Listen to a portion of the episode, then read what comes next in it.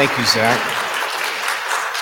Thank you very much. Zach is uh, leads worship with our student ministry and also with the uh, Synergy Wesley Band, and so thank you, Zach, for blessing us today.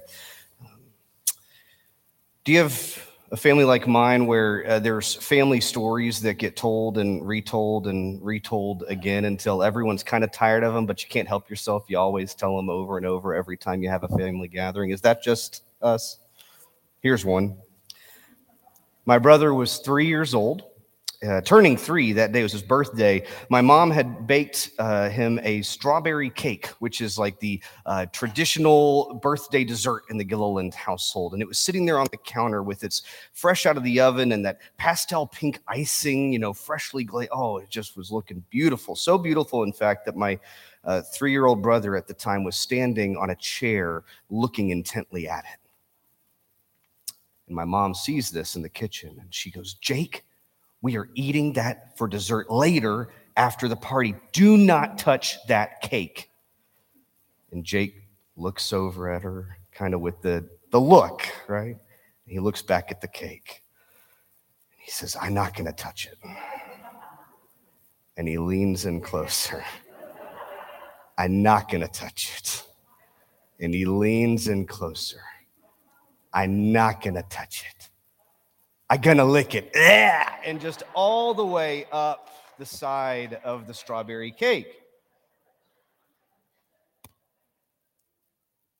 Waiting is hard to do. We are not naturally a people of great patience. Some maybe are, the few saints among us, but most of us, staring at the strawberry cake, are not going to touch it, we are going to lick it, right? waiting is hard. Can be hard for trivial things like strawberry cakes. Maybe uh, the more impulsive side of you got the better of you this past Black Friday. You hit the buy now option on Amazon one too many times. Waiting can be especially hard when it's things that are far less trivial. Maybe those deepest desires of your hearts. And the answer you routinely receive is no or not yet. Waiting can be painful. Waiting can be frustrating. Waiting can be worthy of lament. That, that classic scriptural refrain of, How long, O Lord? Have you ever felt that kind of waiting in your life before? Or have you carried that into this moment of worship now? That's the kind of waiting that is woven throughout the song we just heard, O come, O come, Emmanuel. It's an Advent song. Doesn't sound very Christmassy, does it? Santa Claus is not coming to town in O Come, O Come, Emmanuel. We, we've cut Advent out of our sort of cultural experience. Maybe you don't even know what that word means. Advent is the liturgical season that we observe in the Christian calendar and in the Methodist Church. It's that four weeks that precedes Christmas, four weeks of, of waiting for the Christ child to join us, for God's presence on earth to be born. And Advent songs are not Christmas songs. Advent songs are born of waiting. Frequently, they are born of pain, like we heard in O Come, O Come, Emmanuel. Ransom captive Israel, who mourns in lonely exile here until the Son of God appears. But did you hear it? Rejoice. Rejoice. Emmanuel, God is with us.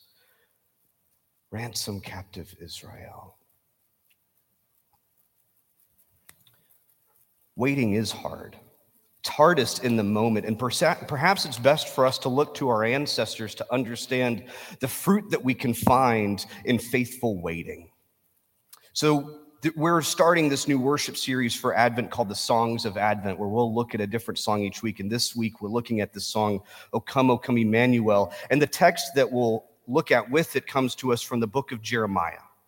Jeremiah is going to be an ancestral help for us today. If you don't know anything about the book of Jeremiah, here's the quick hits Jeremiah is an Old Testament prophet. He's one of the major prophets, one of the big ones. Good job, Jeremiah. You made it.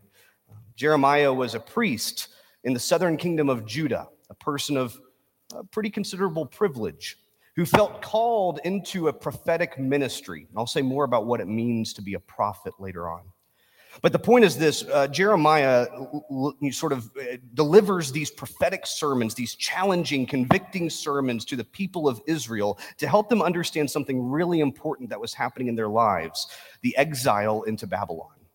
Remember the story of, of Daniel in the lion's den? Remember Daniel from the Bible, maybe, perhaps? Well, that's the Babylonian exile. Jer- Jeremiah helps explain how they ended up in that situation. King Nebuchadnezzar comes and, and attacks Jerusalem twice over the course of a decade. And the second time, it's extremely successful, and the people of Israel are exiled, taken away. That was the Babylonian habit of assimilating their conquered peoples into their society and culture. Jeremiah is trying to help the people of Israel understand how this could happen. Because when you're the people of God, and you believe that your God is the cosmic God, the universal God, the God of all power and might, and then another king come and con- comes to conquer your land, what gives? How did this happen? So, Jeremiah's sermons could be broken up into sort of three major pieces. The first portion of the book of Jeremiah deals almost exclusively with convicting and calling out the people of Israel.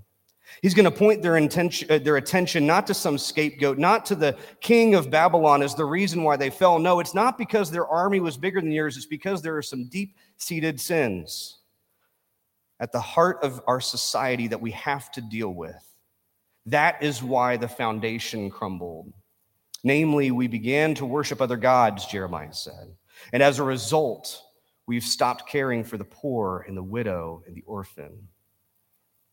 And then there's the third portion of, of the book of Jeremiah that deals with the kingdom of Babylon. Uh, Jeremiah says, Babylon, you're not off the hook. God's justice and righteousness will reign upon you as well. Your empire will fall as every empire does. But then there's this middle portion. It's just a few chapters long, but oh my goodness, the whole book hangs upon these words. And that's where we're going to find ourselves today. It's words of vision about what could be what's possible, what God is doing, maybe not today, maybe not tomorrow, but in the future, what God is working towards for the people of God.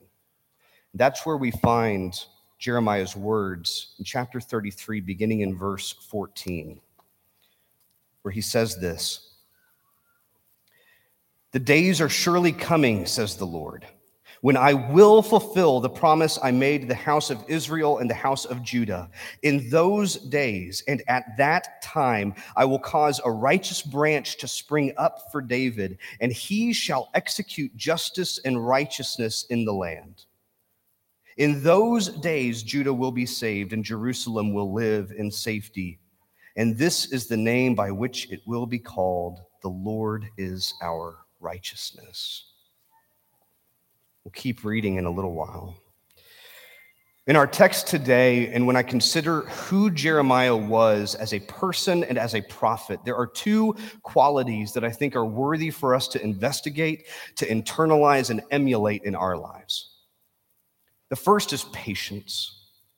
Jeremiah is an incredibly patient person. And I struggle to hear that because I'm not a necessarily patient person all the time in my life. And yet, how frequently does Scripture call me to be something more than what I already am? Jeremiah, the person, was incredibly patient. If you don't know much about his life, Jeremiah's life was kind of like the Apostle Paul, if that's a more helpful reference uh, from the New Testament. Jeremiah was a prophet, right? So he, he brought hard news to the people of his culture and society. He walked into the middle of the town and basically said, Here's all the ways that we're failing. And I don't know if you know this, but that doesn't make you popular doesn't get you invited to a lot of dinner parties. Jeremiah ended up abused physically and verbally. He ended up imprisoned, literally lowered into a cistern at one point, like solitary confinement for an undetermined amount of time. Jeremiah's life is not one that was going to end with sort of the rainbows and sunshine happy ending. The people of Israel were still in exile when his life was over, and they would be for generations. Jeremiah had to do a lot of waiting, painful waiting. And yet there's this deep seated patience, and it's woven throughout who he was and the way that he preached to the people in his land. And I think it was born out of a theology that we ought to notice. There's a theology of patience that Jeremiah possesses. And what it looks like to me is this is that Jeremiah understood God to be somebody who, who was more than simply providential. Now, a God of providence, a God who provides, providence provides, that's a good thing for us to acknowledge in God. Bring us today our daily bread, right? That's part of the Lord's Prayer. Give us today our daily bread. The, the God that provides the, the necessities of daily life. Okay, good. But sometimes we can take that concept of providence and expand it to mean the God who gives me everything I ask for. Or the God who gives people who are good, good things, and the people who are bad, bad things. And the problem with a theology that, that leans in that direction is that it's not borne out to be true in the real world. Do you hear me? I don't know if this is just me, but in my life, just because you do good doesn't mean you get good. just because you do bad doesn't mean you get bad. Just because I go to God in prayer and say, please, please, please, please, please, please, please, doesn't mean that I get everything I ask for. God's not Santa Claus in that regard. To believe in a God who is more than simply providential, Jeremiah points to a God that is redemptive. A redemptive God is something different than simply a God of, of personal providence. Whatever I want, I receive. A redemptive God is a God who can look at you in the cistern, in the deep and dark and lonely place, and say, even here, goodness can come forth. Maybe the story won't be a happy ending, but goodness can come forth. Purpose and meaning can come out of this dark and lonely place. Jeremiah needed God to be more than simply personal providence, but a God of redemption who could look at exile being led away, or look at Israel being led away in chains of exile to say, one day, in those days and at that time, you will be restored. There will be security. There will be safety. There will be liberation. There will be salvation. A redemptive God is not someone who just meets all of my personal whims and desires, but says, even when life goes off the rails, even when everything feels broken and lost, even when it's my darkest day and I can't imagine life being any worse, even there, even in those places, God is at work and is alive. That is such a more meaningful picture of a God than a God of personal providence. At least it is for me. Is that for you? If so, say amen. And so, my friends, perhaps we're not called to wait for our heart's precise desire. Advent is not a season of waiting to see what falls down the chimney on December 25th. Advent is a season of instead joining in God's work in those unexpected ways, those unexpected people, those unexpected places. That's what it means to wait upon a redemptive God. Jeremiah calls all of the people around him into this kind of redemptive hope when he points to the branch of David, David being the, the heralded king of the nation of Israel, the, the first king, the one that they celebrated and, and made a legend of and even mythologized in many ways. And, and Jeremiah says, One day that branch will sprout again. And of course, if you're familiar with the Gospels, you know that people had a certain image in their minds. They had a personal providence idea of what the branch of David would look like. It'd be a great and shining king in armor, and instead they're given this weak and poopy baby. I mean, seriously, they're given this thing that, that needs a mother and a father and is living in a manger and grows up to be this sort of hippy dippy rebel type that's preaching, like, I don't know, socialism? What's wrong with this guy? That's the branch of David.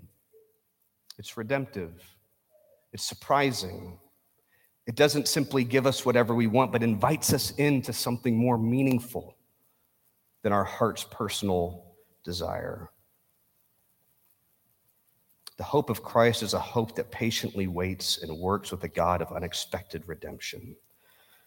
And that word hope, today is the, the day of hope in Advent. That word hope is so important because without hope, waiting frequently can turn into despair. Have you ever felt despair? I have. It's not a fun feeling. Despair is when you're waiting, but you don't see any light. You don't see any possibility. You don't see any future. You're just waiting for what? That's why Jeremiah points us to a hope that is bigger than our present circumstance, that's bigger than our present moment, that's bigger than our lives, my life, your life, anything happening in this room or online today. The hope that Jeremiah is preaching about is rooted in something so much bigger because Jeremiah knows that without hope we fall into despair, but with hope we can move from despair to patience patiently waiting, patiently working, trusting that we're moving towards something redemptive and good and holy and of God. But where does that hope come from? Well, we'll have to keep reading. Because in addition to being patient, Jeremiah is also a prophet. Remember, I said I was going to talk about what prophets do. See, prophets were these Old Testament figures who were called not just to call out the nations in which they lived. That's a primary purpose of a prophet. The prophet would point out those moral failings, those, those societal sins that were leading to the crumbling foundation of their culture and society. That was a primary role of the prophet. But the prophet did not simply point out that, that hard news, that convicting news, that challenging news to the kings and to the people and the lands in which they lived. The prophet also importantly had to offer a vision of hope. Had to point to something that we were building to, that maybe this could get better. Maybe God is up to something, even in the midst of our own brokenness and our own fall. Hear these words beginning in verse 23. The word of the Lord came to Jeremiah. Have you not observed how these people say?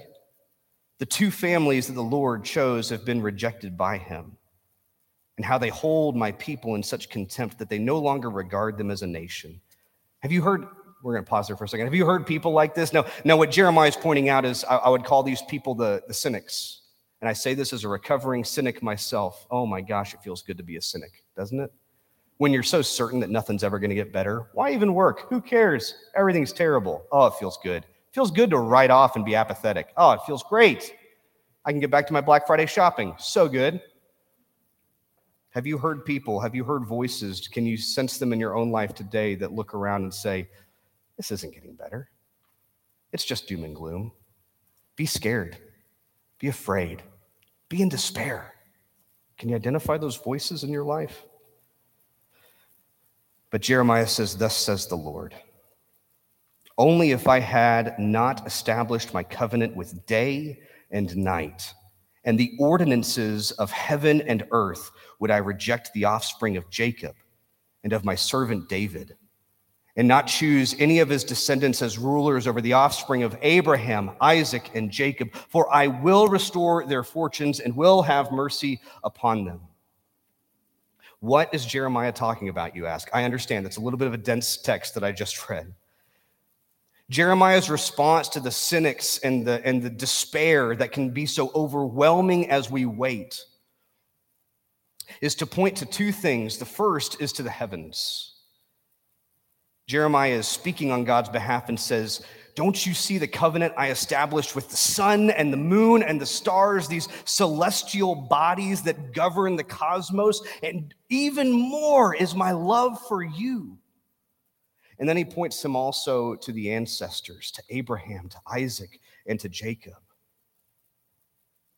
When hope feels lost, Jeremiah says, Where should we look? The sun and the stars and the moon, these points of light that light the day and shine brightly even the darkest of nights.